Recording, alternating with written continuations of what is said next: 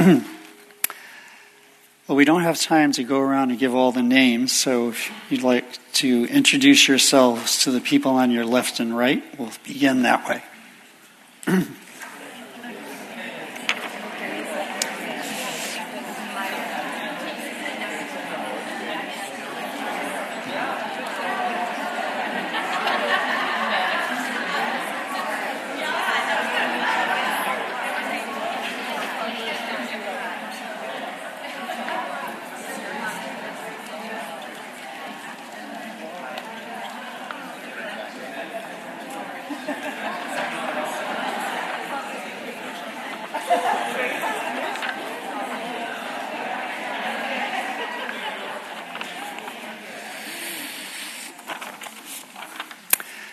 Okay, well, I'm Dave Richo, and welcome everyone. Glad you're here.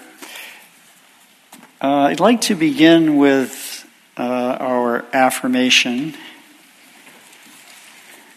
Does anybody need a copy? Uh, okay, they're on the back table on the right hand side. Uh, you want to keep your hands up, somebody will come around and give you one. And I have extras of these. They're on the table in the hallway.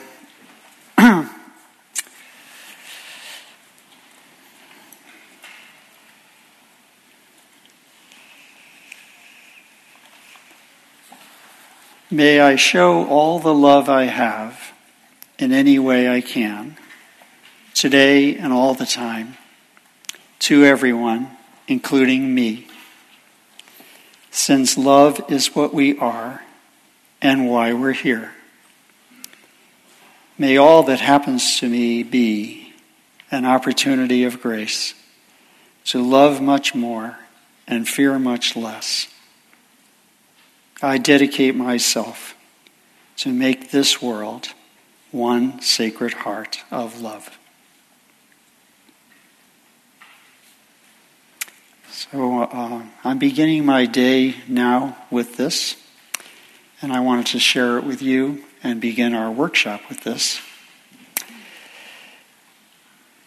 As you can see, the first part is a summary of the Buddhist practice of loving kindness, which we'll talk about throughout the day. So I'm affirming that I will show the love that's in me, all the love I can, in any way I can. When will I do this?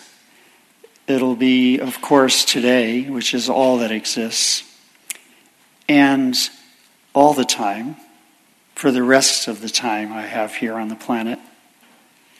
To whom will I show this unique form of love that I have, because each of us has a signature style of love. To whom will I show this? Well, it will have no limits. It'll be to everyone I encounter. And I'm going to include myself without thinking of myself as selfish. Why would I be doing this? Why would I be making this so important? It's because love that is a caring connection is what I actually am. All of us humans are made of connection.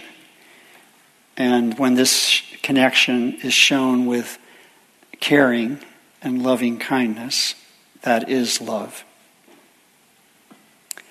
Not only is it my identity, but it's also the purpose that I have, my life purpose, my destiny. We came here to show the unique version of love that's in us. So I'm committing myself to show that. It's not going to be easy, given all the things that have happened to me in the course of life, given the various wounds that I walk around with and cause. So I'm going to need grace. I'm going to need help from a power beyond myself, a higher power than my ego. So I'm going to ask that everything that happens to me today present an opportunity of grace that I can say yes to. An opportunity for what? It'll be an opportunity for two things. I want to love more and fear less. Or another way of saying it is, instead of thinking of the things that happen in the course of the day simply as happenings, I am reframing them and calling them opportunities for practice. Practice of what? Of loving kindness. And at the same time, I am going to let the things that happen show me how to face life with less fear.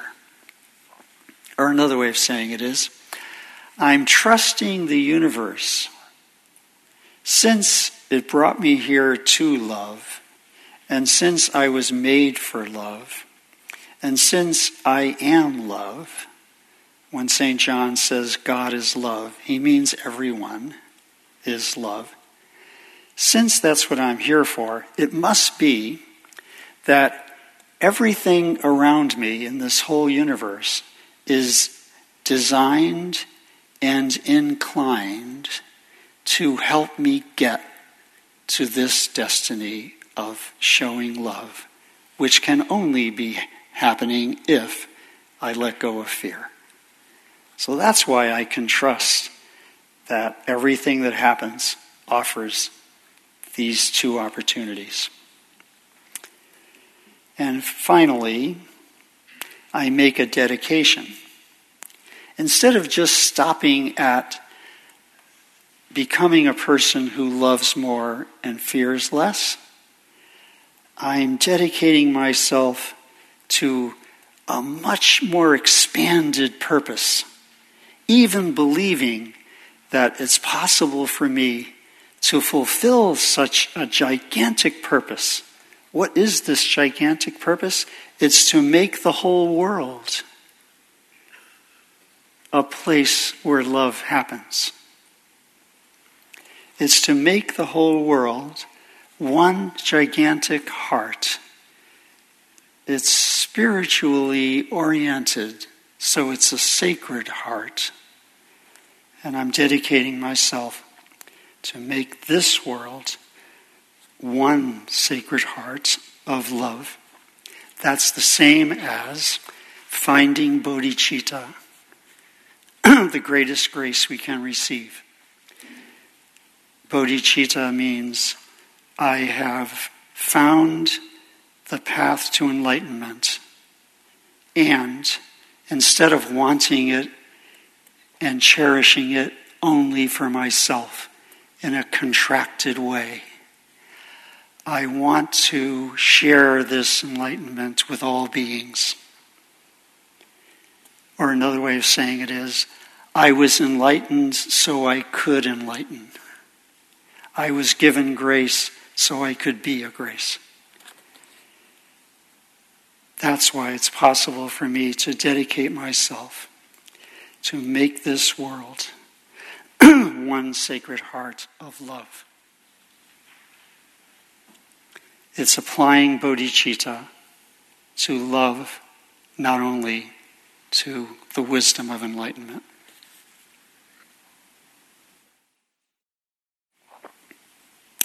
When we start this way, in the morning. When we begin our day this way, we have placed our life in the framework of universal love.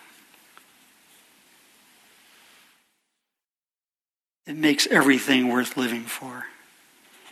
And it makes every event that may happen in the course of the day, no matter how outrageously scary, no matter how wounding, no matter how challenging, an opportunity for more love and less fear. Something is trying to help me get to this. It's something we know not what, we know not how, that's always lovingly at work. And we do know why. It's to bring about more love and less fear.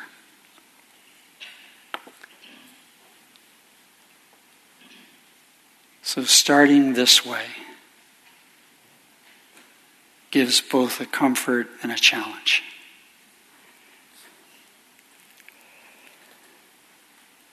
I'd like to uh, just open it up to any reflections that any of you have as you look at this. Um, just uh, sharing briefly as to what comes up for you as you hear about this, as you read it. Okay, and if you can hold for a sec, we're going to bring a microphone. Do we have two microphones?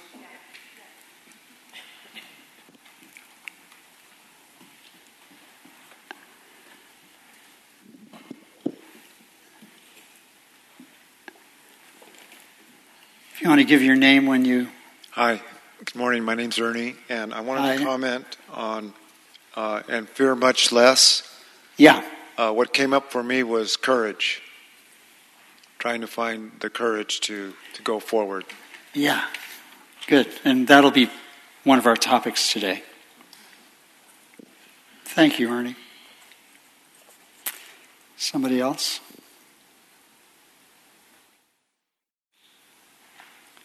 It's a profound look into the human psyche.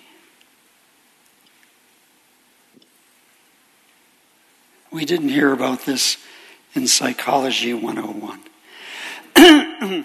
this came from the Buddha, this came from Jesus, this came from all the wonderful teachers throughout the centuries who noticed that there's more to us than just psychological health. Uh, Claudine, there's a person back here.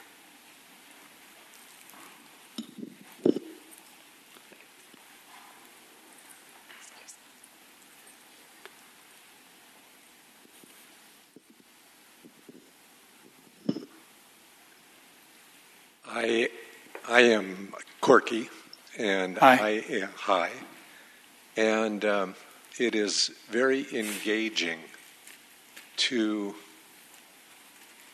be challenged to discover a, our or my unique offering, my unique variation. I think that the affirmation as a generality is beautiful, but for me, the challenge is in finding that voice, that expression hmm. that is mine, that Yes. I offer. That's a good point. And we're not used to being unique. We went through all kinds of training from family and grammar school, high school, religion that might have been trying to make us all the same rather than looking into us to see what our unique possibilities were. So it will be a challenge to find the uniqueness of yourself and your particular spin on love. As I say, it's like a signature. Everybody's is different, even though they're all legible. Other, uh, right in the back, and then, yeah. Hi, my name's Olivia. Hi. Um, I was thinking of um, in any way I can, Yeah. because there's just a million opportunities to show love and connection. I have little four year old grandchildren. I can be with them while they play. There's nature, things we can do to help green our environment. Uh, people in shops and on the street, uh, in different neighborhoods, environments, public transit. I mean, there's just endless Mm. opportunities when the eyes are opened and Yeah. mindful. Yeah, when we're on the lookout. Mm, good. And by the way, she reminded me that uh, I got the idea for uh, for this from uh, a little prayer by John Wesley. He's the founder of the Methodist religion, and he has something about do all the good you can in any way you can, everywhere you can, so forth. So that's where I got the idea. Hello, I'm uh, Brooke, and I was coming up for me were recent conversations and challenges and around extremely different beliefs, like in the state of the world right now and within families, and um, how I will challenge myself to find the loving kindness within me to how do I accept certain views that I just don't want to accept. Um, So that's a big one that was Yeah. coming up. Well, thank you for reminding us of that.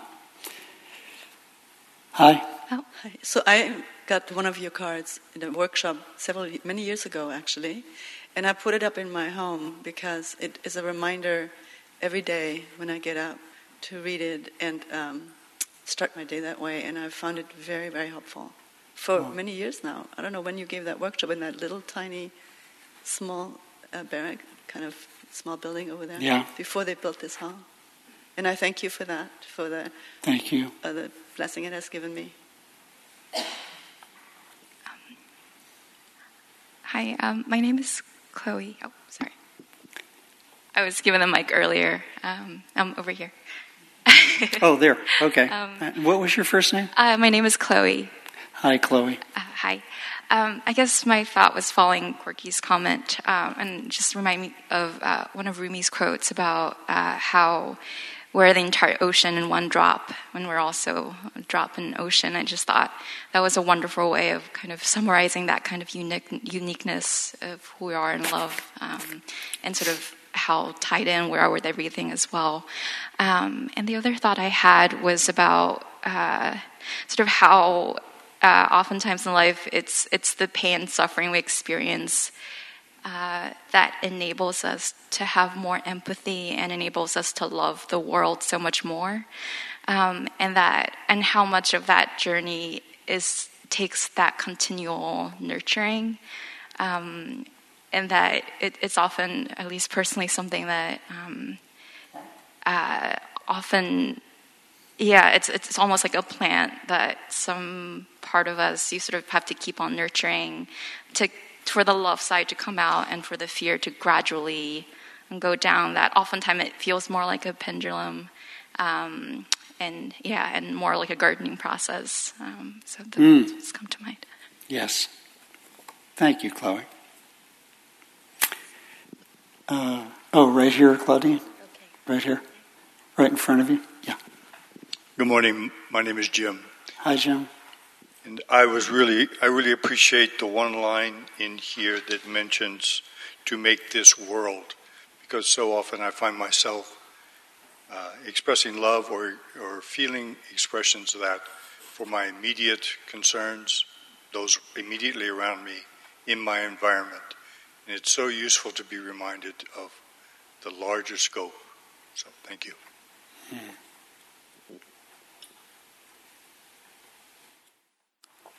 That's the wonderful realization that came to us from um, the Buddhist practice of metta, loving kindness, which we'll talk about later. So, how about you? And then, yeah. And you are? Um, uh, I'm Nakul. And uh, hi. Hi. Um, for me, I, I, kind of felt uh, like mild tightness when I heard this, uh, some stuff, because uh, um, I feel like a lot of this feels almost like I have to believe that love is why I'm here, but I don't know if I believe that. Like, I feel like it's it's a framework in, in certain ways, but I feel like for me to believe it, I have to experience it. So I guess it's, and also like the grace part, I don't know if I believe in a higher power. So I feel like there's a few things in here that kind of make me go like, I don't know about like you know, uh, and so I'm wondering like, how would I go about like working with that, or is there any way or steps I can take to investigate this for myself instead of just like saying this is true or not true. Hmm.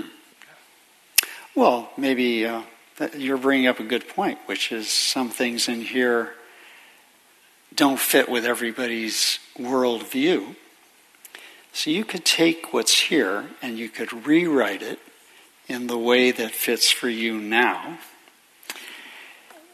Uh, with the sense of openness to whatever comes next.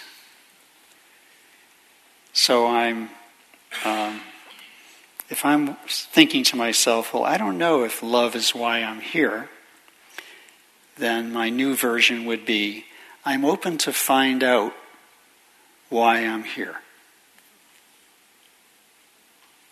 And just leave it at that. And then regarding grace, it would be um, I have noticed that people have helped me in the course of life. And sometimes weird coincidences have happened, which Jung calls the uh, synchronicity, the archetype of grace. Weird coincidences have happened that helped me move in a new direction, which I appreciate. And you could make those the equivalent of grace. So it would be, may all that happens to me be an opportunity of some kind of help that will come to me from people or events that will help me love more and fear less. So you restate it the way you want it, and you're open to having all of that expand as the decades. You have many decades left. I only have one at the most. So, so you have a lot more time. Um, and you'll see what happens. Make sense? Yeah, yeah, makes sense. Thank you. Good. I'm glad you brought that up because other people probably don't relate to all of this either. Yeah. Hi, I'm Don. Hi, Don. And this affirmation uh, brought me back to uh, remembering about 20 years ago, I found myself making a similar affirmation when I had just been diagnosed with cancer. And I was kind of plunged into a period of radical uncertainty about what would happen in my life.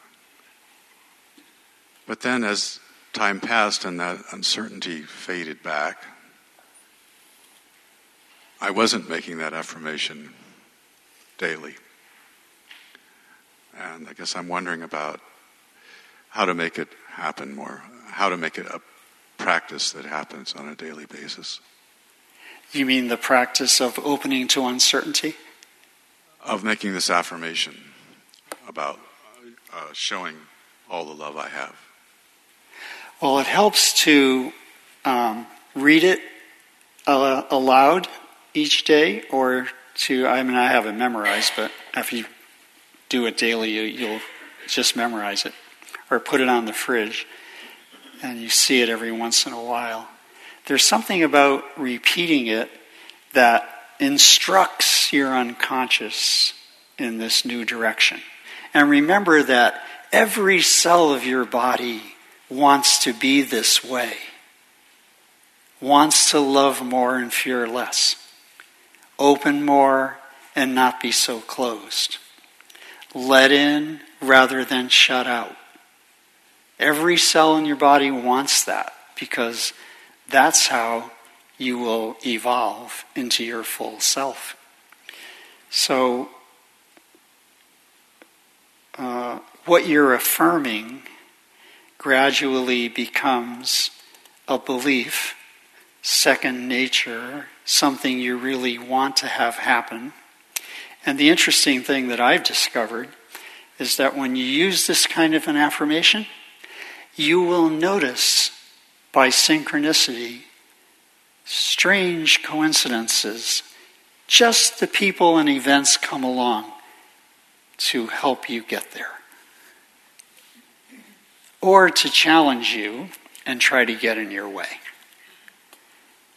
What Joseph Campbell calls the assisting forces in life and the afflicting forces.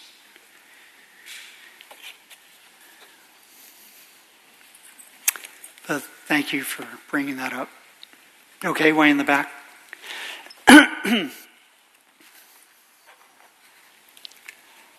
Hi, my name is Rich. Um, I really appreciate your uh, your guidance into uh, a few questions back, um, opening to allow this to be your own uh, this affirmation. Um, and I'm also, um, as we go around the room, becoming more and more fond of it. Um, but for me, what it brings up is the challenge uh, of grace. I am constantly battling with my personal grace in the world, and uh, um, it's it's it's a big challenge. And this this this brings up a lot of, of fear for me a little bit. Um, but as I said, I'm understanding it a little more as we go around the room and um, becoming more and more fond of it. Good. Thank you.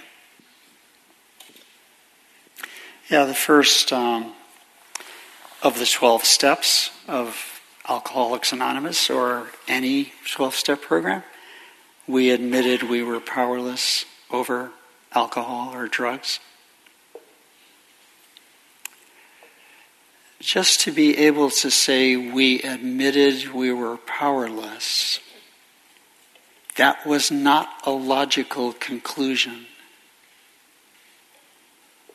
Such a realization after years of thinking and believing that you were in control of your drinking, when you finally came to the moments at which you admitted that you were not in control, just that was a grace. That was grace simply means the gift dimension of life.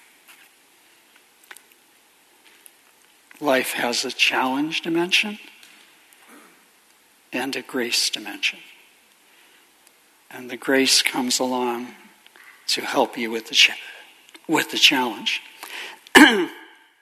and uh, just being able to admit something about yourself that shows your powerlessness, that would be a grace. In fact, the other day I had a a new thought because I think a client said, I feel powerless about this. And I thought to myself, we need to reframe the word powerless. And every time we think we're powerless, we would attach a new phrase to the we, I am powerless, we attach a new phrase, and it would be, and therefore I open myself to something that may help me. I'm powerless, and that is the threshold. Instead of being the pit, it's the threshold into look for help. And when that help comes in a spiritual way, it's called grace. When it comes in a physical way, it's from other people. Okay, any final comments? yes. Uh, hold it one sec. Yeah. She'll bring you the mic next. Great. Hi, uh, Dave. My name is Ted. Hi, Ted. Um, I was uh, struck by what's uh, on the card uh, referring to opportunity for grace. Um, you know, I, I, actually intellectually believe that because uh, everything here on that I do on on this plane easily could be an opportunity for grace, and it's sort of easy for me um, when my ego can sort of become aware of love in any kind of situation. But there's a lot of situations where love isn't very apparent, and so the ego doesn't see it. Like, for example, let's say driving here today.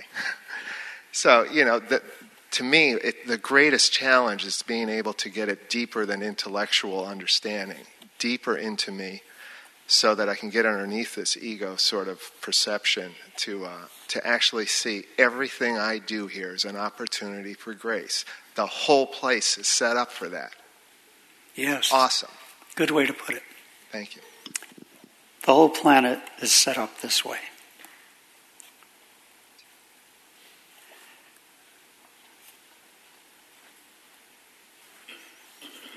Hi, my name is Ananda, and I Hi, Ananda. knee-jerk reaction to something you said, so my hand went right up.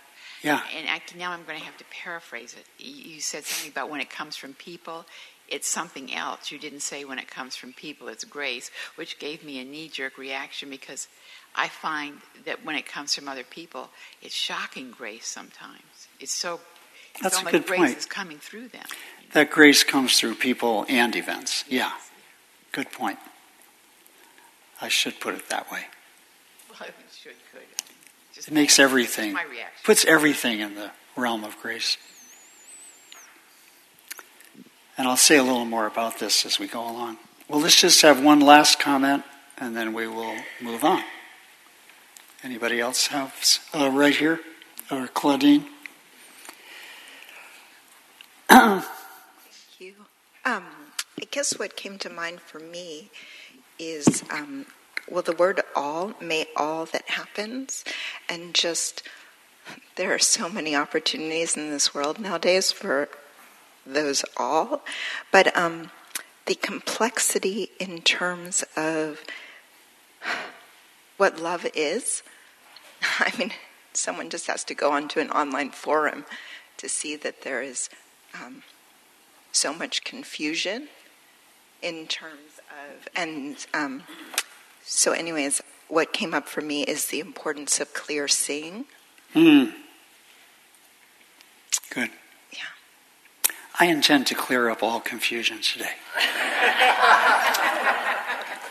uh, Claudine, would you give her back the microphone? Because I want to have you hear it once more now after we've given our reflections in a new voice. So, could you read it for us? Sure. Um, may I show all the love I have in any way I can, today and all the time, to everyone, including me, since love is what we are and why we're here. May all that happens to me be an opportunity of grace to love much more and fear much less. I dedicate myself to make this world one sacred heart of love. Thank you. All these sharings have expanded the teaching that we're here to find. So, everybody in here is a fellow teacher with me. Uh, regarding the books, there are some of these in the um, bookstore. It's called The Five Things We Cannot Change. this is the and the happiness we find by embracing them. This is the main book that I'll be using, uh, but there are other ones in there uh, if you're interested. And uh, I'll just begin with um, one little paragraph from the introduction. There are some things in life over which we have no control. Probably most things. We discover in the course of our lives that reality refuses to bow to our commands. Another force, sometimes with a sense of humor, comes into play with different plans. We are forced to let go when we want so much to hold on, and to hold on when we want so much to let go. Our lives, all our lives, include unexpected twists, unwanted endings, and challenges of every puzzling kind. So, those um, twists and various conditions of existence that we all meet up with, we can call givens. You remember in high school geometry, a, a given is a postulate, realization that does not require proof. Everybody simply notices it. so there are many thousands of givens. We're going to look at five specific ones to begin with, and then I'm going to go on to the givens of our own personality and the givens of relationships. So let's start with the first given, which is the same as the Buddha's central teaching on impermanence that we live in a world in which everything is passing.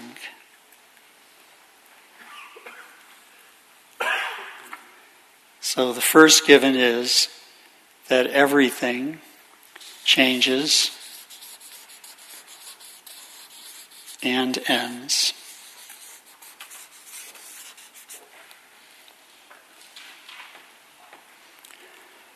everything is in a continually passing parade that's moving through our life.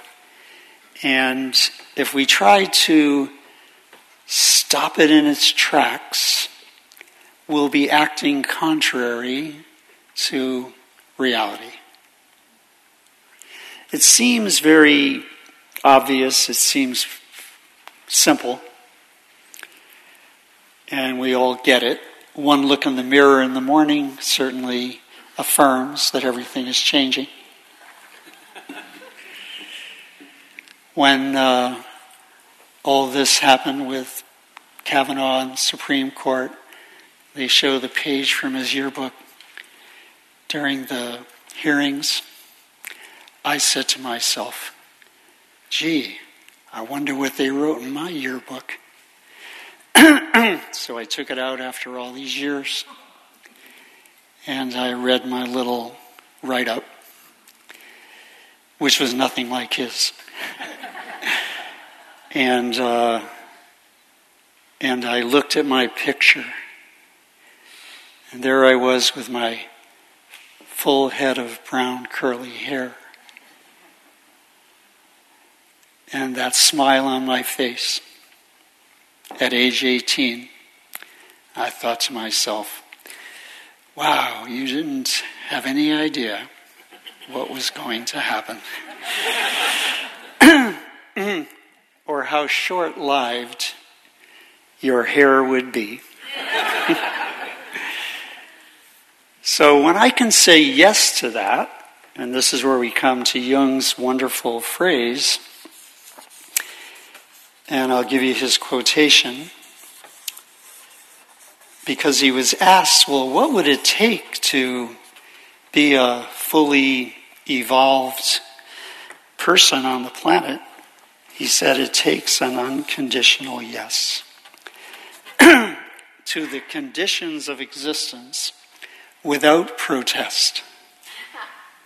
So you would say to yourself, well, what is it like on this planet? And am I willing to say yes?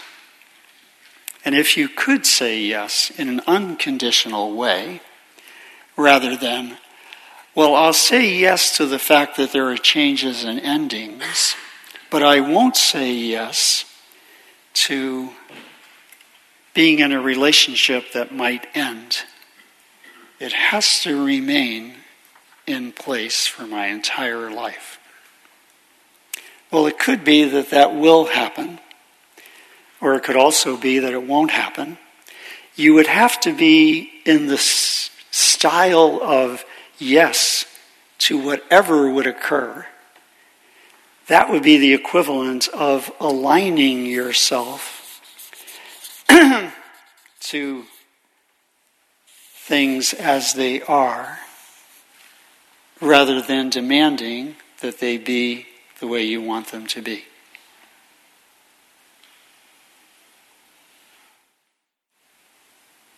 And of all the practices that I've ever found or done, I can say without any hesitation the very best one and the one that helped me the most was this one an unconditional yes to the things I cannot change. The first of which is everything is changing.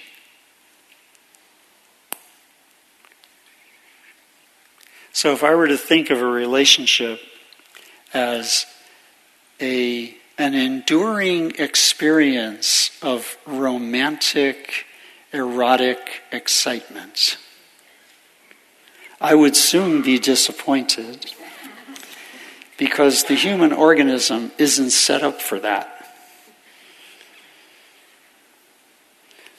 What I would have to say is relationships go through phases. Phases is another way of describing changes. That yes, you will hopefully begin with that romance, but soon conflicts will arise. And these conflicts will put a damper on the romantic feelings. In romance, you see a reflection of what you had been hoping to find all your life and now have found. But when you start to see the shadow side, when you start to bump up against the ego of the other person, and he or she bumping up against yours, then conflicts arise. So the full on romance folds into the next adult phase, which is conflicts, and then it will be up to you either to work out the conflicts or to separate or do things that keep separating you instead of bringing you, you together by working on things. And then you go to the next well, the, the people who go to separation would be ending the relationship, but the ones who work on it go to the third and final stage, which is true commitment.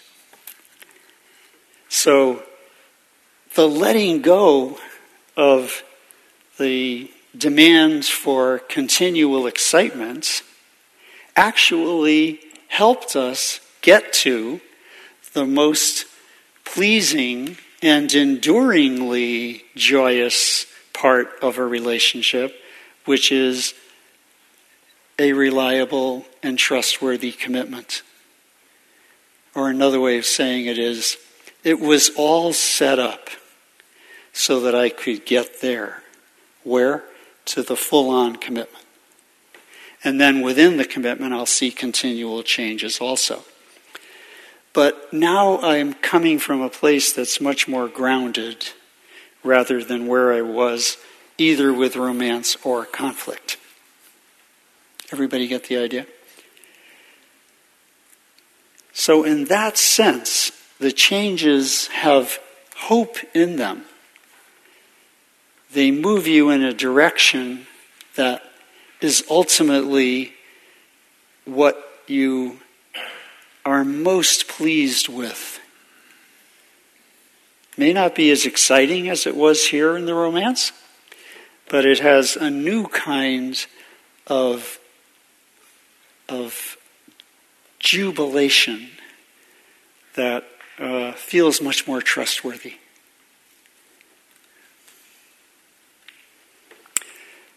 Another way of putting this whole idea of the changes, and I'm going to open it up for questions shortly, is to think of it this way that in every person there's a geometric figure. It's the same in everyone. It's the bell shaped curve. What is this bell shaped curve? That there's a baseline, and at a certain point, something happens. I'll give an example.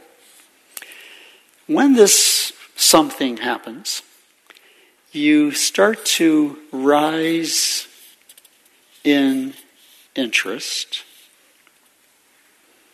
And you rise and rise, and then you come to a crest in which the interest really possesses you and you're really riding high with it.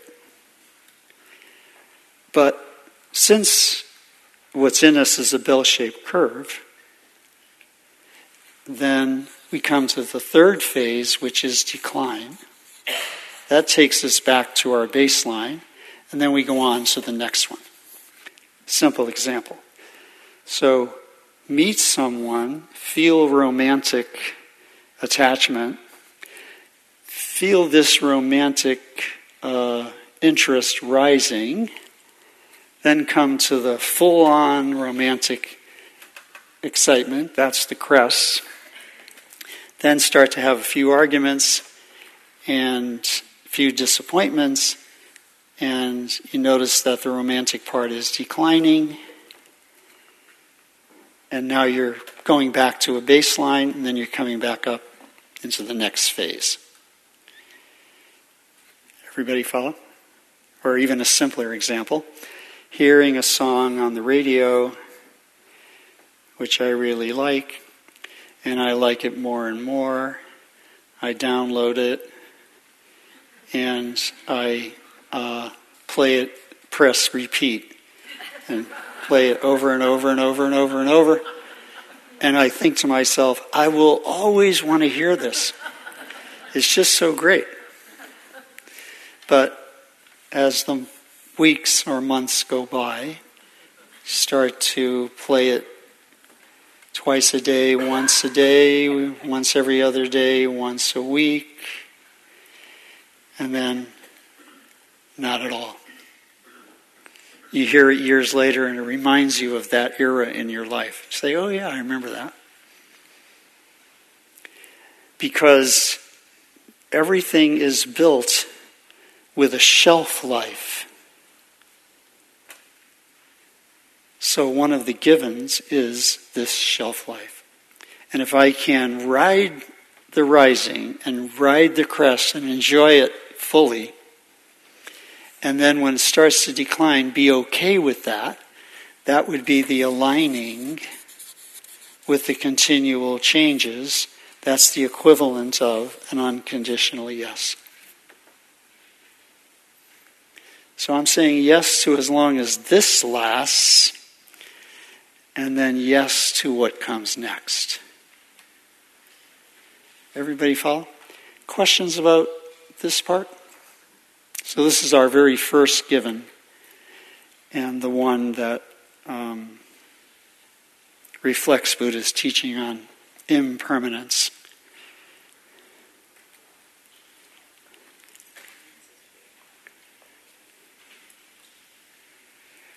Um, someone have the uh, microphone? So, way over here and then this way. No, that woman with the blue, uh, yeah.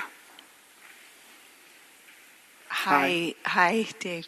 My name's Karin, and uh, something occurred to me about this quote, and I don't know it exactly, but I've always appreciated that concept of um, it is not the thing that I expect to change, but the eyes through which I see it. Mm. And I was just curious if you had any thoughts about that theme. Yes. You mean that we, we're continually seeing things in a new way? Is that what you had in mind, Karen? Yeah. Thank you. And right here. Um, I am a yoga teacher, and I've I've read a lot about the Buddhist teachings, and I find um, the idea of unattachment quite interesting. And I, I, like the way you've explained this; it's really nice. Um, but when you read some of the Buddhist teaching, it tells you that you can't have attachment to anything, not even relationships or. So I feel I find that really difficult to digest. But I really like the way that you've explained that, so I appreciate it. But I'd be interested to hear your view on the Buddhist agreement of non-attachment. Okay, good. I'm glad you brought that up because it comes up a lot. So the word attachment um, in psychology has to do with attachment theory that because of the style of your parenting in childhood, you emerged from your childhood either with a secure attachment or possibly with an attachment style that is uh, not quite as secure. For instance, it might be an anxious style. It might be a style in which you have a strong fear of the other person abandoning you. Or you might have a strong fear that the other person will get too close, will engulf you.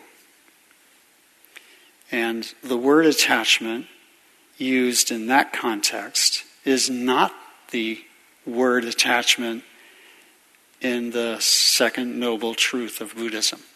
First truth is there is suffering, which will be our next given. Um, but the uh, way to free ourselves from creating more suffering for ourselves is to let go of being attached to having things remain the same. This kind of attachment is not about relationship, it's about grasping and trying to hold on to something that is chameleon like, that is com- continually changing and uh, moving in all new directions, evolving like everything. Or another way to put it is we can relate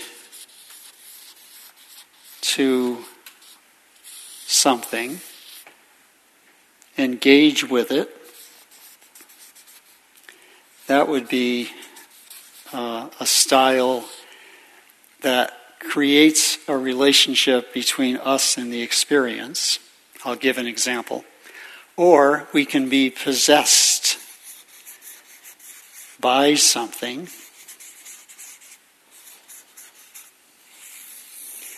And that's what's meant by attachment in Buddhism.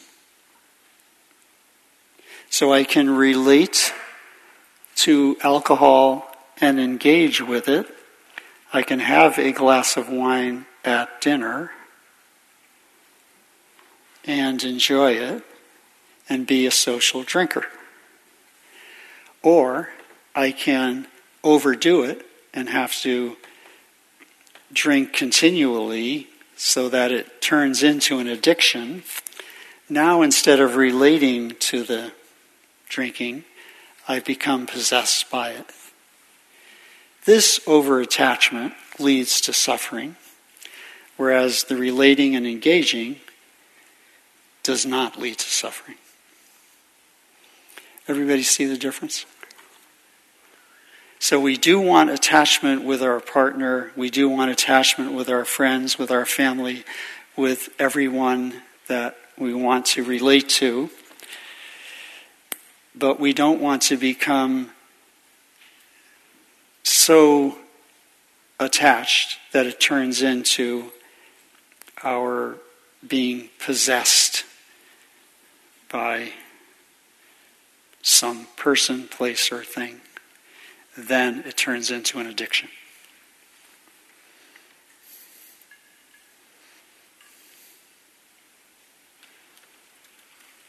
So when I can go along with how things are continually changing and sometimes ending, when I align myself with the way it is, that's the equivalent of uh, what's been described in the little prayer by Reinhold Niebuhr, 1943.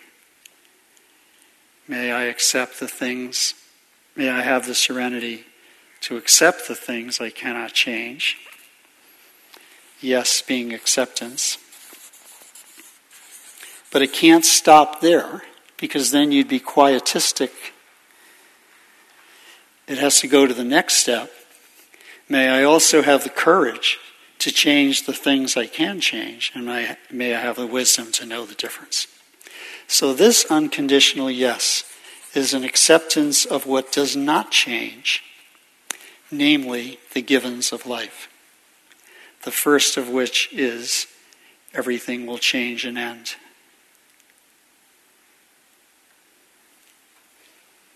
If everything is changing and ending, if that's the kind of world that we live in, does the human psyche have a built in technology to deal with the changes and endings. What a cruel joke it would be if we were in a world where things ended, like grandma died, and my brother died, and my friend died. If things like that happened, or my relationship ended, or my job ended, if I lived in a world with e- these endings, but didn't have a way of handling them, it would be a cruel joke. But wait, we really do have an inner resource that helps us deal with changing and ending. It's called grieving.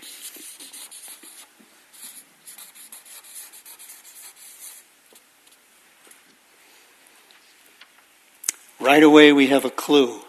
Ah, so this is why I was so attached to my magical belief that things should not change or end. This is why I try to make things stay the same.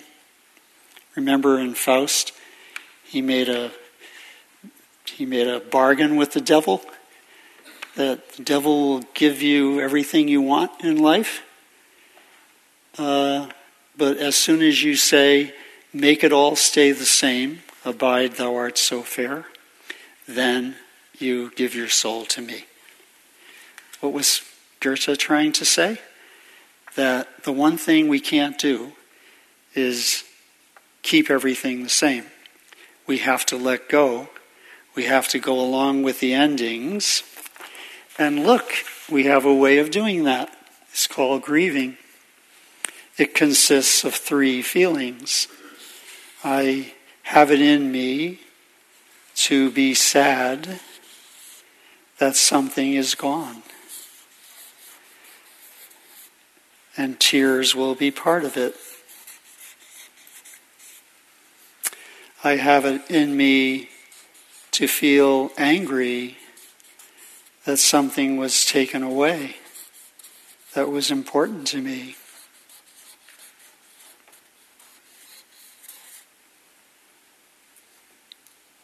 And I have it in me to feel afraid of life without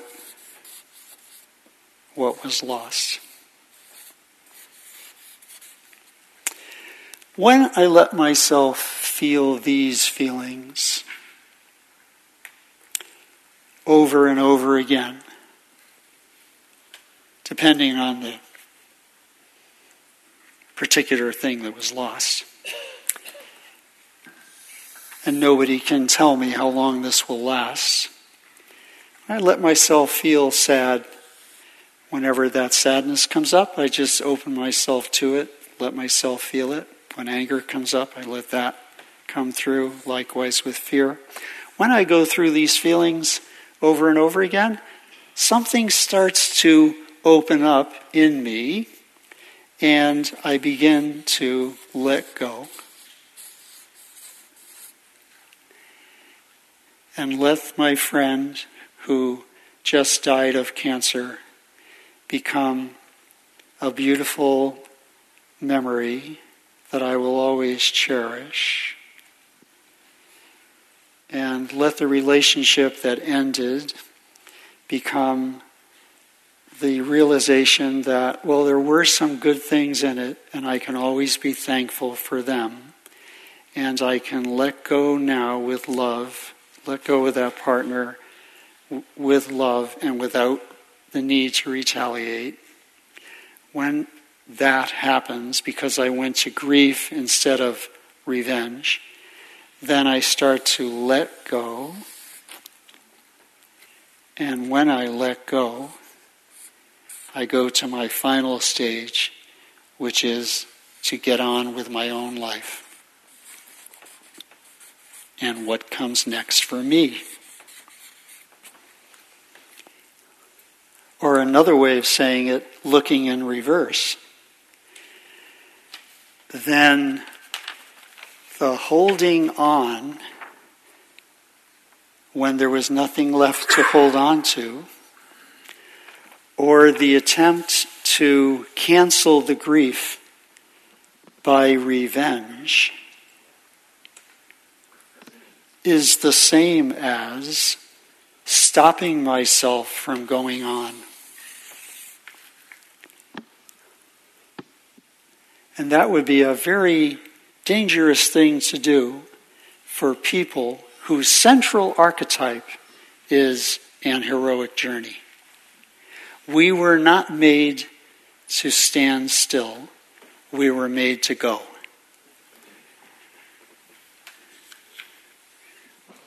Go through a journey of struggles to find the great realization, to find new ways of showing love and wisdom. That's why we're here.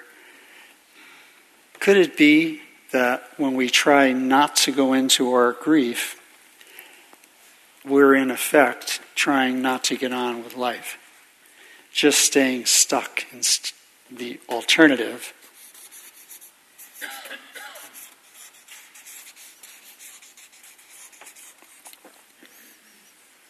So, with the let's say in the example of a divorce, then the next healthy step is grieving letting go with integrity, without retaliation. When I do that, I get on with life and I'm ready for what comes next. Shakespeare has such an interesting line in Troilus and Cressida. Just one line says it all. Spoken by a general who's encouraging the guys to go to, into battle he says, the hope for revenge shall hide our inward woe. Woe is old word for grief. The hope for revenge shall hide, cover up our inward grief. That one line says it all. And we use revenge that way. I won't have to go through all this. I'll just get back at somebody and then I'll feel better. Instead of, wait a minute, let's use the resources inside that all the mammals have. They all grieve, they all go into a depressed state when one of their loved ones dies. and they stay there for a little while before they get back into life. We do the same as humans, as all the rest of the mammals. But when you don't do this, when you go instead to revenge, it's saying no to the changes and it gets you stuck because you don't get to the let go phase. Okay, any questions about this? And then we will take a short break uh, right here.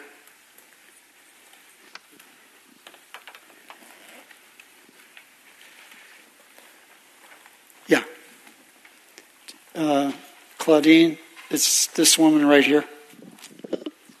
Oh, wait a minute. Uh, yeah. Um, I had a question about um, the difference between grieving and depression. Yeah. Then, and whether that's, um, you know, whether you see that as different. Yeah. The depression is the repression of the moving through the grief. It's where you're repressing the full experience of the sadness, anger, fear. You're squelching it. you're referring to um, immediate grief, acute grief, rather than grief that's a chemical problem. When it's a chemical problem, it doesn't have to do with this.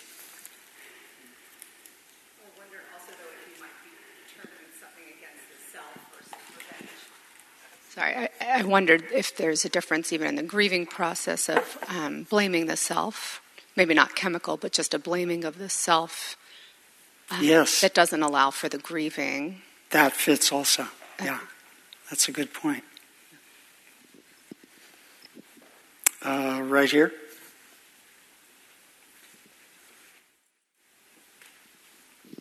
Hello again. I wanted to ask a question about what I've learned about grief, and that it comes in waves. Yes. And then the waves get farther and farther apart. And I've just had four people die in one year that I was close to. And so um, I'm like simultaneously grieving this one and then that one. And um, I'm hoping that the waves get farther and farther. Ap- I'm hoping that the waves get farther and farther apart. Um, but I'm letting the grief come as it does. Like right now, I, I could really sit down and cry, you know. So it's like once the waves, I'm, I'm needing a recipe and maybe there is none. But once the waves of grief come, you let them come, they go, then they get very far apart. Um, is that showing that that you're starting to heal as they get farther apart?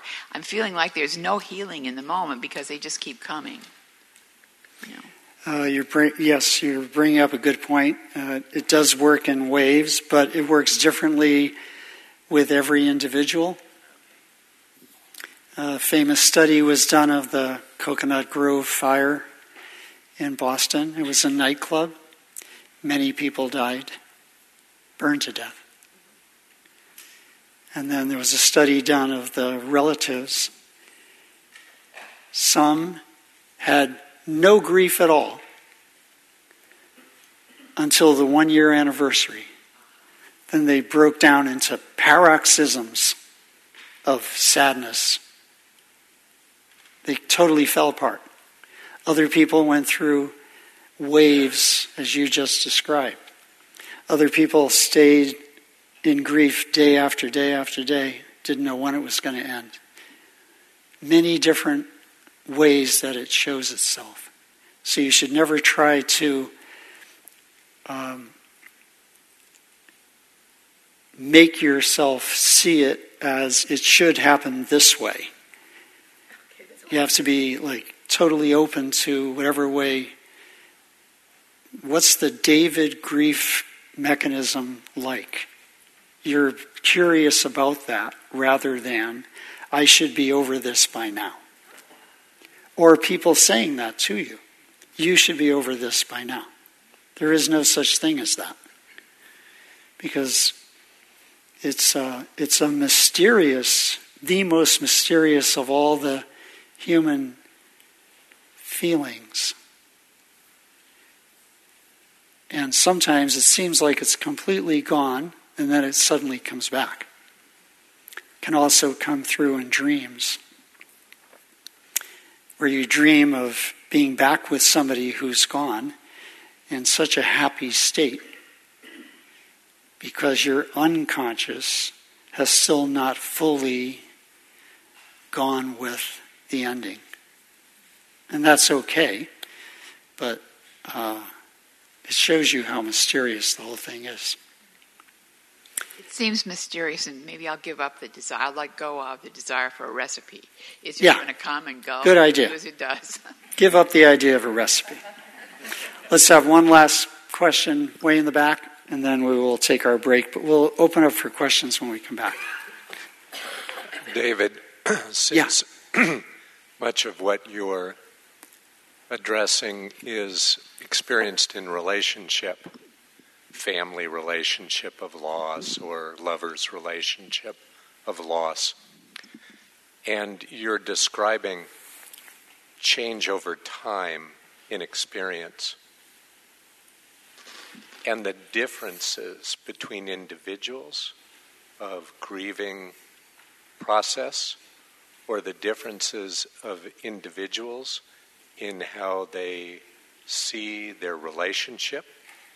The challenge of synchronicity when when one person is at one place on the curve of grief or loss and another person is still at the crest or Hmm. somewhere else on the curve what are the resources that we have inside of us to help stay in, in sync in the relationship beyond patience or do we have resources to bring to deal with being out of sync with each other in our grieving or our sense of loss? Um, he's asking about staying in sync when each of the partners is at a different place, and this would apply not only to grief, to grief, but to other experiences. And we don't want to try to get on the same page. We want to understand each other and be patient with each other as to the different positions that we're in and let that be perfectly okay. It would not be you catch up with me or you fall back to be where I am so that we can both be at the same place. It would be a respect for the uniqueness of each human journey. Just because you're in a relationship doesn't mean that the journey has become totally the same. The togetherness is staying the same, but there's a continual honoring of how each person is moving along at his or her own pace. And nobody can direct your pace or demand that your pace be the same as someone else's.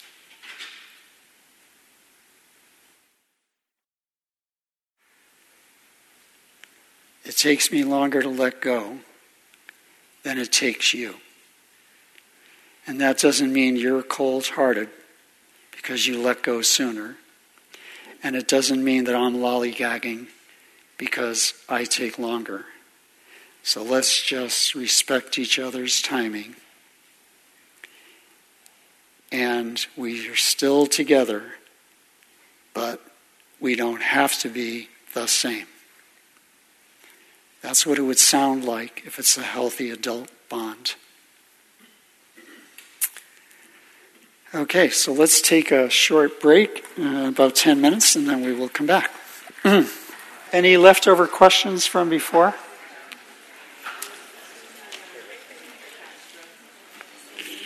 Hold it one sec. Uh, we have someone up here.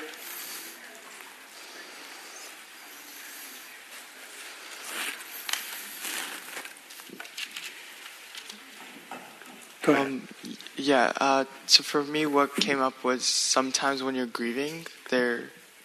Sometimes when you're grieving or like in a state of fear or something like that, uh, a lot of the times you can take action, to, not revenge, but like change this situation in certain ways, or like, for example, you can see if the other person wants to get back together, if it's a broken relationship, or obviously you can't change much if they're dead or something, but you, you know, um, so how do you? I feel like, uh, like a lot of times for me, there's doubt about what to do in the grieving process, and it feels like the grieving process is clouding the thinking about what to do. And it's like, should I continue grieving? Should I change something? That kind of. Well, you won't have much choice. Uh, you know, it just happens, and you just go with it. One of my little techniques is um, to do like a freeze frame. So let's say I'm walking across the floor and suddenly I'm struck with a stabbing feeling like you're triggered into a feeling of sadness about some ending that's occurred. And what I do is I stop in my tracks, I freeze frame, and I picture the sadness going through me from the top of my head down, all the way down my body, through my feet, and go to ground, go to the, back to the earth. Sort of like a, what a lightning rod does. It takes in the lightning, brings it down through the wires into ground, literally, down into the earth. And when you allow that to happen over and over again, you're really making uh, a path for the grief to go through. Reminds me of the uh, affirmation in the book Dune by Frank Herbert. And um, the people there are trying to work with fear. So they have a, an affirmation that they use whenever they feel afraid. It goes like this Fear is the mind killer. Fear is the little death. I will let the fear pass over me and through me. Then I will turn and see its path and realize that I am still here. So I'm going to let the grief, I'm going to let the grief or fear or any of these feelings go through me and then I'm going to notice that the, the feeling, like all feelings, went over its bell shaped curve, and I have come back to set point, and I'm going on. When you can trust that feelings work that way, and it's hard for us to trust that feelings work that way because um, feelings are in all of us, but uh, let's see. I guess I'll switch to this.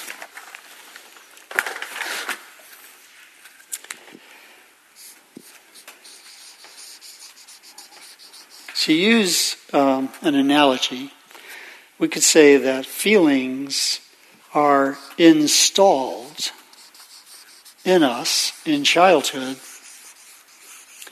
how are they installed?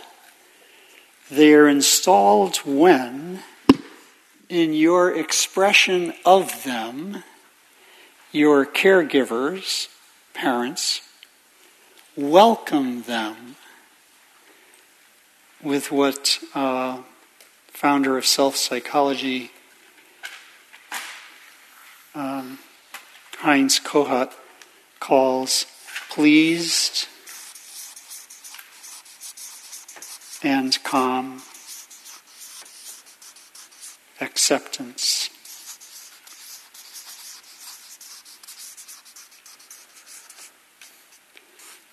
What I would call welcome. So when I felt sad, Did my parents turn to me with pleased, they're pleased that I'm allowing myself to feel this, and they're calmly accepting me, and they're welcoming my feeling, making room for it, making a space for it, creating what Winnicott calls the holding environment. Oh, I am in a house. This is me speaking. Oh, I am in a house that's able to hold me in whatever feeling I'm having. Just as when you were an infant, your mother held you in whatever feeling you were having, like you were crying or you were smiling or you were nursing, but she was still holding you. If that became the style of the household, then with each feeling, you felt like it was safe to have such a feeling. That's what I call the feeling being installed in a healthy way, secure attachment style. And here's the example. I was sad and crying. Did they greet this with welcome, let it be okay, mirror it back, saying, Oh, I can see that you're sad, and I would feel that way too. If that's the kind of thing that happened, I felt held in my experience, that installed the sadness safely and securely in me, and ever after, it will be okay for me to be sad, even when society tells me boys shouldn't cry. If instead they said, Stop that crying, or I'll give you something to cry about. Now it was unsafe to have such a feeling, and so there will be confusion about it. So, all this uh, in the um, in the um, style of therapeutic knowledge and theory having to do with secure attachment, attachment theory. I expand this to include all feelings. If, when you were afraid, they said, Oh, Tell us what you're afraid of. And then you did tell them, and they said, Oh, yeah, that would be scary to anybody. That's mirroring the feeling. And they look like they're feeling it with you. Now the fear is installed. Instead of, so that would be the healthy version. Unhealthy version would be, there's nothing to be afraid of. So they're denying your reality they're superimposing their view of what's scary onto you. Then it would be unsafe feelings not installed. And likewise with anger, you can see that if grief includes all three of those feelings, which are so central to all of us, we feel them daily, but we've learned to cover them up or repress them if it wasn't safe to express those three, you can see why grief would be something we would avoid at all costs. I uh, read a uh, very interesting book once. I don't remember the title or the authors, but the topic, the, the book was written after World War II by a couple husband and wife who were both German psychiatrists. Translated into English, and the topic was Why did Germany avoid its grief after the war? They put all the accent on rebuilding all of the destroyed places and setting up a new government and a new economy, why didn't they also take time to grieve? that was the topic of the book. And I thought to myself, well, that would be any human response. It's hard to go to the grief. You think instead of, let's put all our focus on what comes next. Let's fill up the hole rather than stare into it, as Nietzsche recommends. You stare into it until it stares back at you. That's how you become courageous. Other leftover questions on this? Okay, so let's take a look at the next one, which is, of course, the first noble truth in Buddhism that suffering is part of everyone's life, that there's no way to avoid it. This suffering will be psychological, emotional, physical, spiritual. and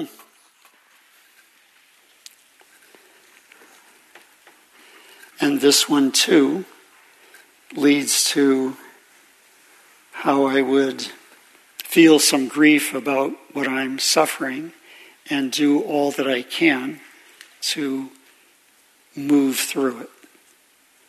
I'm not, the, the, the idea here is not to stay put, but to keep moving through by using all the resources for healing that you can find.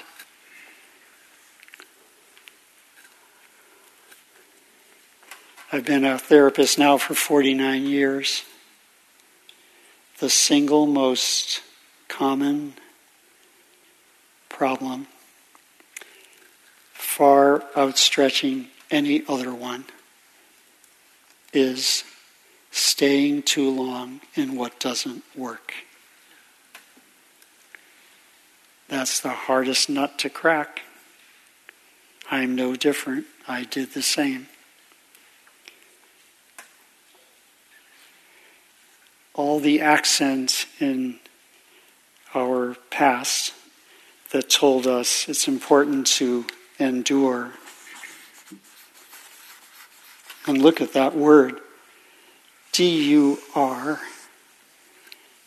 It comes from the Latin word meaning harden, as in indurate, to harden.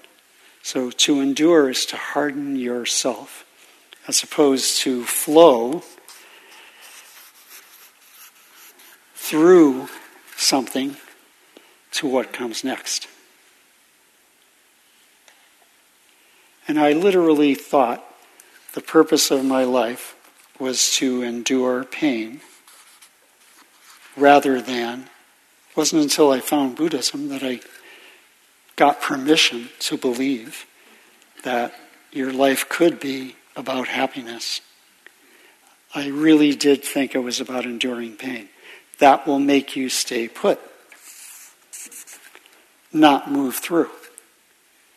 So, this particular given of life is a dicey one for all of us if we don't come to it with a belief that it's okay for us to be happy. Everybody follow? Any questions on this one?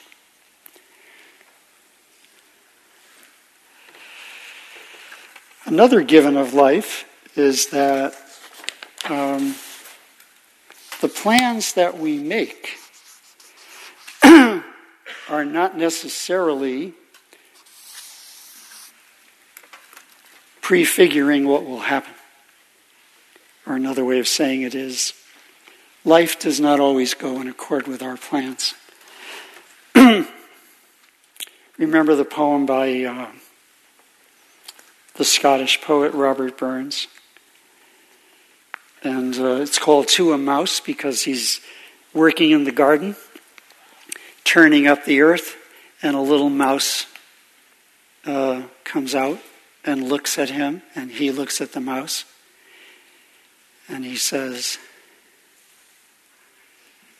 the best laid schemes of mice and men oft go wrong, and leave us naught but grief and pain for promised joy. Still, thou art blessed compared with me. The present only touches thee. But ouch, I backward cast my eye on prospects drear, and forward though I cannot see, I guess and fear. So he's saying, both of us make plans, like you made a plan to have your little nest, and I dug it up. And the best laid plans that we made went wrong. And we wind up with grief when joy was promised to us. But you're still one step ahead of me because you don't have a past or a future in your mind. You live entirely in the present. But I look back at the past with regret and forward to the future with fear. And that's why it's hard for me to accept the given of life that things don't go according to my plans. Everybody follow?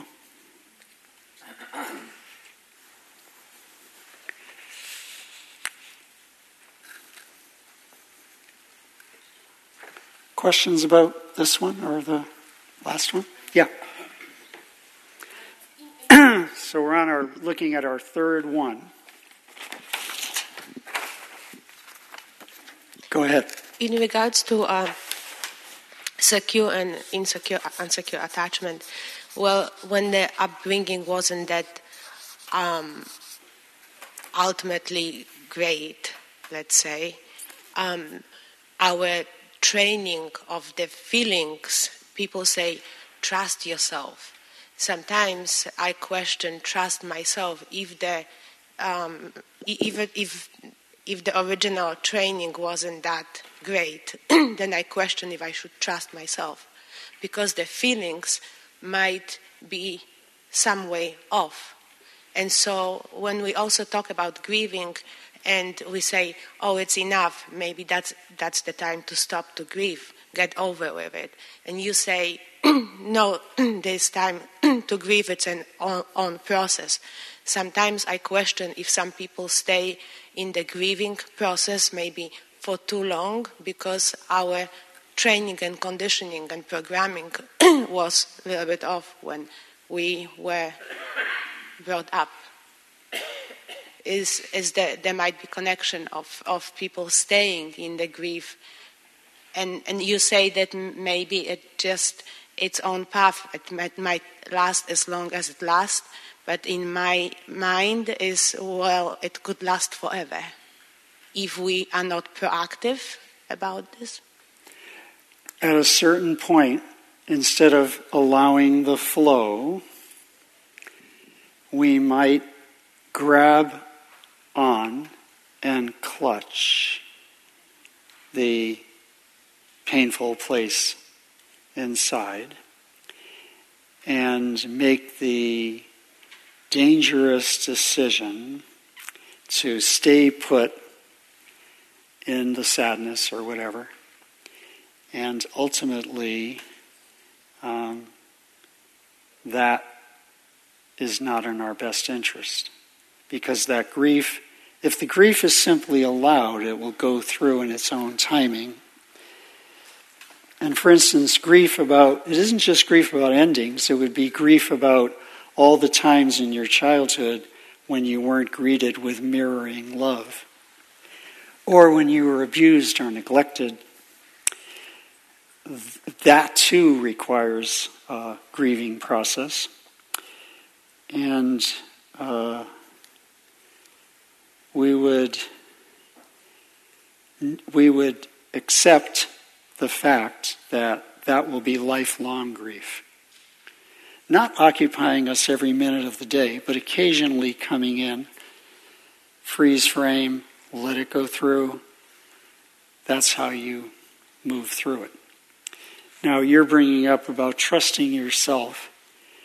My trust in myself is limited because the background I come from did not really equip me to handle the challenges of daily life or to build the resources that would show me how to work with my feelings and inner conflicts and somehow resolve them.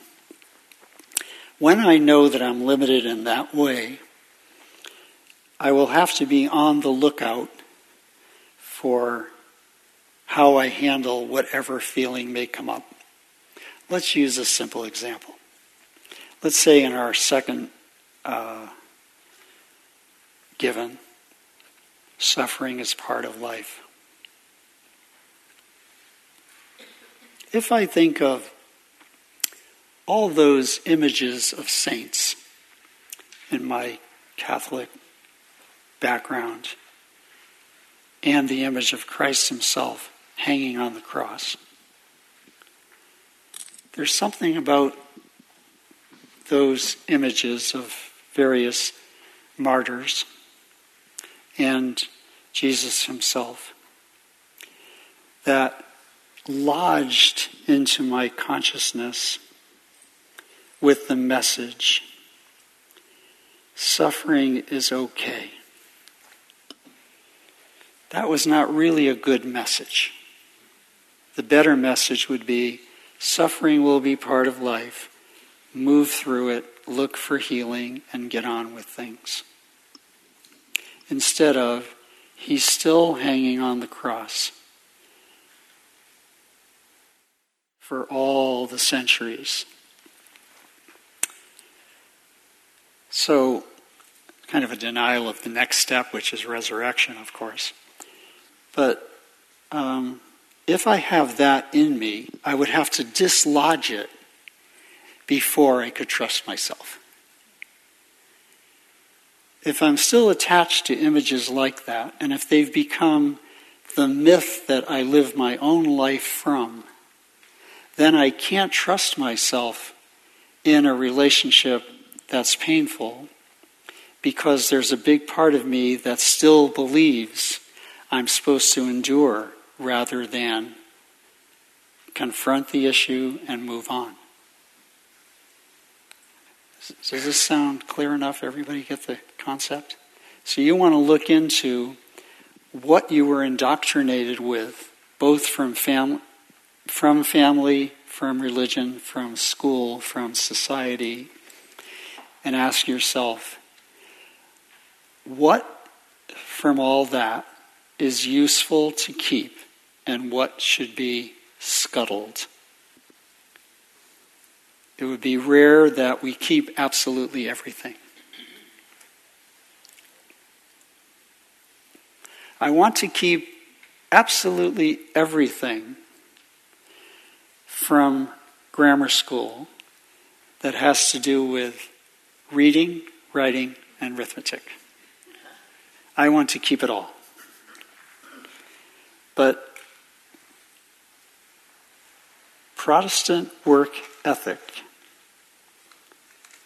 that they were also drilling into our minds, that I'm going to question and ask myself do I really want to be like that?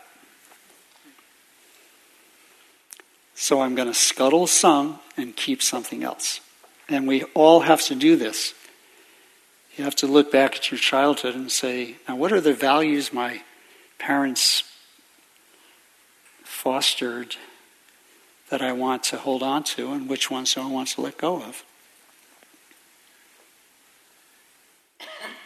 If they were racist values, if they were biased, prejudiced, elitist, whatever, I'm going to have to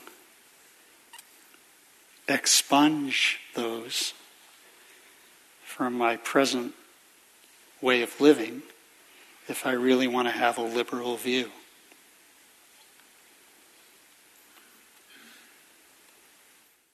Everybody following? Uh, other questions left over? Oh, okay. Yeah, go ahead. Um, I was wondering about when you said enduring suffering, you ex- thought that was what it, your life was going to be, and then you accepted that um, or saw that it could be about happiness. I have so many patients that I work with who think exactly that. This is my life, it is pain, it is suffering, and I, I really I don't see the point of trying or searching for more or happiness. And I just wondered, I know that could be a whole nother day's worth, but if you could speak to that at all in terms Okay. of helping helping with that challenge of those types of patients. So it would be um, she's talking about being with, say, with a client, or this could be a friend or family member in a painful situation, but believing that there's nothing I can do about this. I just have to stay put. Just have to keep enduring. That's my purpose. So what you're seeing is somebody with a great who has built a great tolerance for ongoing pain. He or she has expanded the human capacity to endure. And I think the only thing we can do is to sit together and look at that. You have a big tolerance for pain. And let's just look at that and see what comes up. Let's just get the sense of that, and let me just mirror that to you. That would be a way of beginning the process toward healing rather than you should you shouldn't be doing it that way you should be doing it this way so i'm always beginning with uh, let's just be with this and let's just look at it together as if it were between us right here in the room and let's just reflect on what happens when you're like this. Because, of course, the, when you have a big capacity for enduring, you have taken up some of the space that was supposed to go into changing. so you're less likely to move toward changing something because so much of your psychic energy is taken up with enduring. You wouldn't be saying this to the client or somebody, but it's just a thought. Everybody follow? So I would always begin that way. Other questions?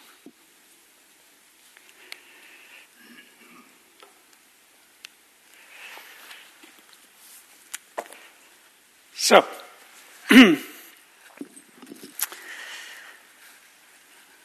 the uh, next one is very obvious. It's that life is not always fair. Sometimes it is, sometimes it isn't. But when I expect it to be fair, I'm not living in accord with the rules and laws by which this planet operates. This world that we're in is not making sure that you get a fair deal every time. And so when I think it should be fair, or demand that it be fair, or expect it to be fair, I'm barking up the wrong tree. I'm not saying yes to the way it is. I'm trying to change it into something that it isn't. And then the final one is that people are not loyal, and loving all the time.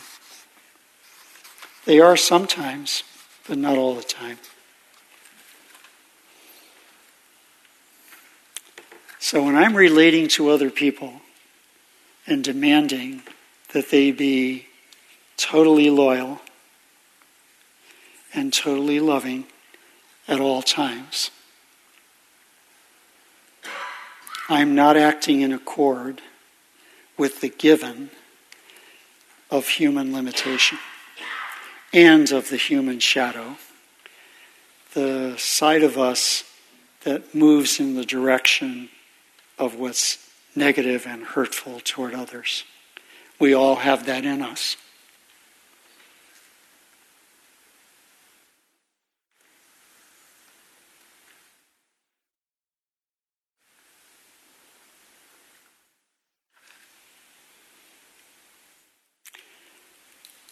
Givens like this, which have been true on this planet from the beginning, must have evinced a reaction.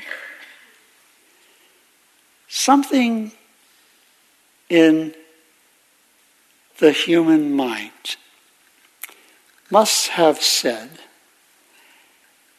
This is totally unacceptable. It can't be like this. There has to be a way of dulling the thud.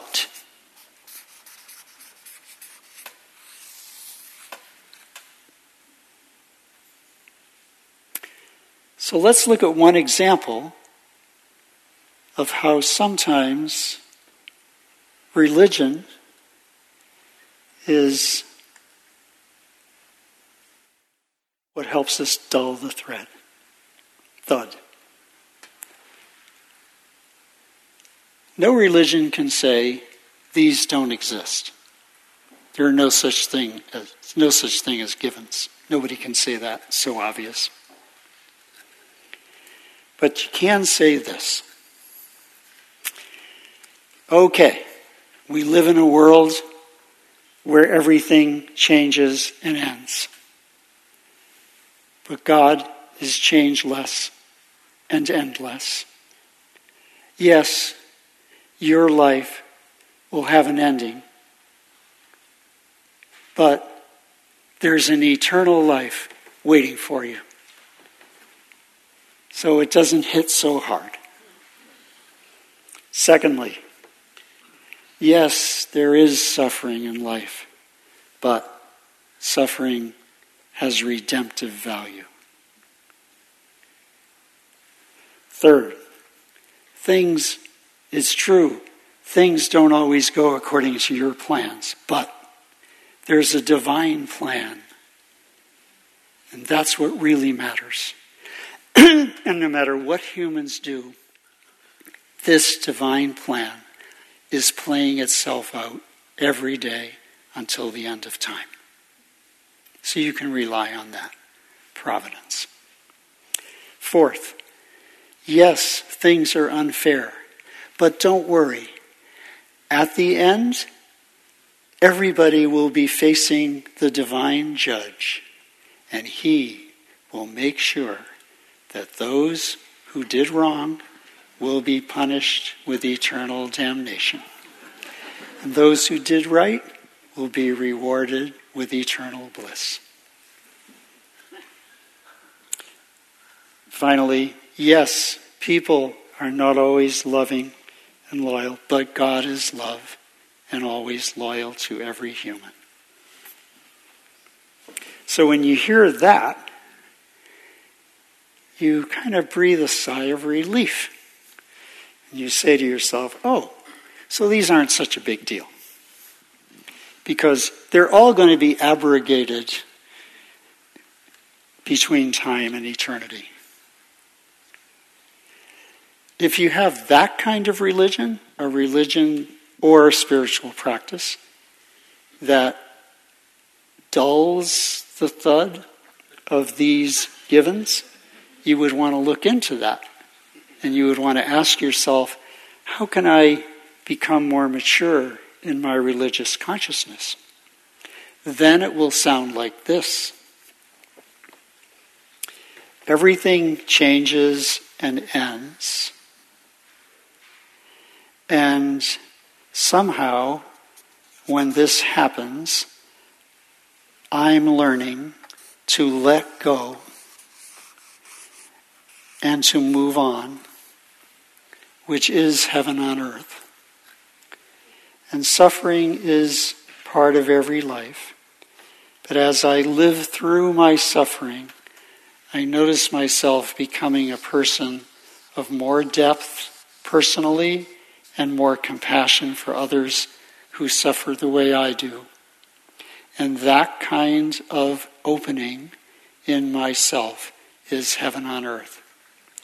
And things don't go according to plan all the time, but there's also the wonderful experience of synchronicity in which strange and meaningful coincidences occur that open me onto a whole new part of my path. And this furthers the journey in a grace filled way, and that is heaven on earth. And things aren't always fair, but no matter how other people act, I myself can choose to be fair. And that sense of myself as one who is committed to total fairness and integrity toward all beings makes me already a citizen of heaven. And people are not loyal and loving all the time. but I'm committing myself to be loyal and loving toward all beings, not only the ones in my circle of love. And when I live from that commitment, I make this whole world one sacred heart of love. That would be the mature spiritual or even religious style of working with the givens, as opposed to the style that makes you not feel so bad because they're all going to be reversed anyway.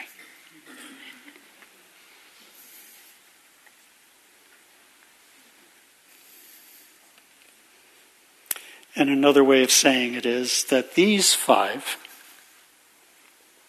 are not just givens standing alone and separately. They're ingredients meant to be combined. When you put a plus sign in front of that five, draw your line. You add these five up. Look what it comes to. This is how I become a person of depth instead of superficiality, of compassion instead of narcissism. And of character instead of dog eat dog style. Or another way of saying it is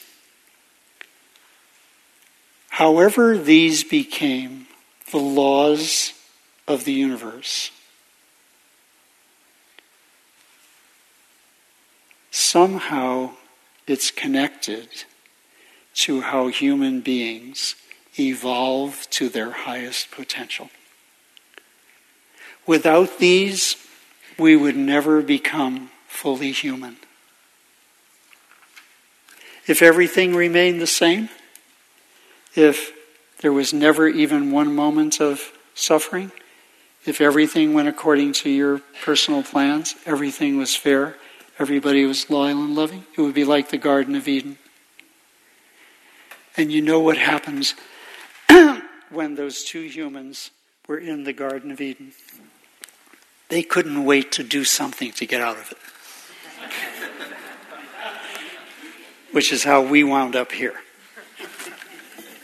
And that's exactly what we would do. because something in them told them this is never, never land. We're never going to grow here. We're just going to be who we are, exactly as we are, forever. And we need to mix this up with some exciting challenges. That's how we're going to become what we can be. So we can say the same. Everybody get the concept?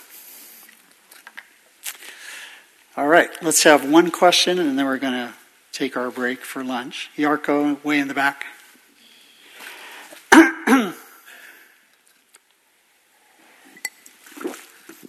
Okay, I'm going to stand for this because um, I want to take a crack at reading that for you the way you just did the two times, but through my lens, a much smaller lens. So, for everybody who doesn't know me, I'm an engineer, and that means I like nuts and bolts and immediacy.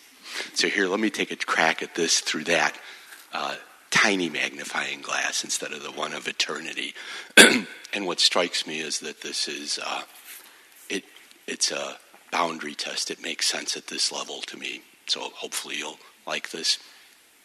So everything changes and ends. Brought to mind a woman that recently said something about trusting her feelings. And so here's how I think that works in the nuts and bolts world. Example I'm angry and frightened that I see a thousand dollar withdrawal from my banking account. And that drives me to look at the bigger account in the bank. And when I see that they've corrected immediately in the next ledger item, I'm no longer angry and, and frightened. So my fear drove me to an action that caused that fear to end. So I trusted it and it went away. Suffering. I'm hungry every day, and that's what drives me to decide to eat. So it's natural, it's repetitive, and I don't have to get stuck in it. Things don't always go according to plan. I'm an engineer. That's a good thing. Airlines are off course 99% of the time, but they still get to the destination on time. How is that? Because they're constantly making corrections. Oh, yes, that's how it works. things aren't always fair. One of the things I teach engineering teams is with openness, teams operate better because their competence raises when they get to share. And sometimes fairness means I don't get what I want. I don't get my favorite feature. Sometimes community and collaboration means compromise and the benefits outweigh my sense of fairness in the moment. And people aren't always loving and loyal. I think that's my experience. And sometimes if I practice the five A's and I accept people, I may learn that my concept of them not being loving was too narrow, and I may learn to accept them more fully. Thank you for the microphone. okay, well, thank you. Um, well, we're going to take our break, but I'd like to share one poem to leave us on an up note. this poem is by um, Thomas Moore, an Irish poet. it's a response to the fact that things change and end. Um, pe- older people in the audience will recognize this poem also as a song. And uh, I think all the words are easy to understand. The word God at the end refers to the Son, S U N. Believe me if all those enduring young charms, which I gaze on so fondly today, were to change by tomorrow and fleet in my arms like fairy gifts fading away. Thou wouldst still be adored as this moment thou art. Let thy loveliness fade as it will, and around the dear ruin, each wish of my heart will entwine itself verdantly still. It is not while beauty and wealth are thine own, and thy cheek unprofaned by a tear, that the fervor and faith of a heart may be known, to which time will but make thee more dear. For the heart that has truly loved never forgets, but as truly loves on to the close. As the sunflower turns to her God when he sets, the same look that she turned when he rose.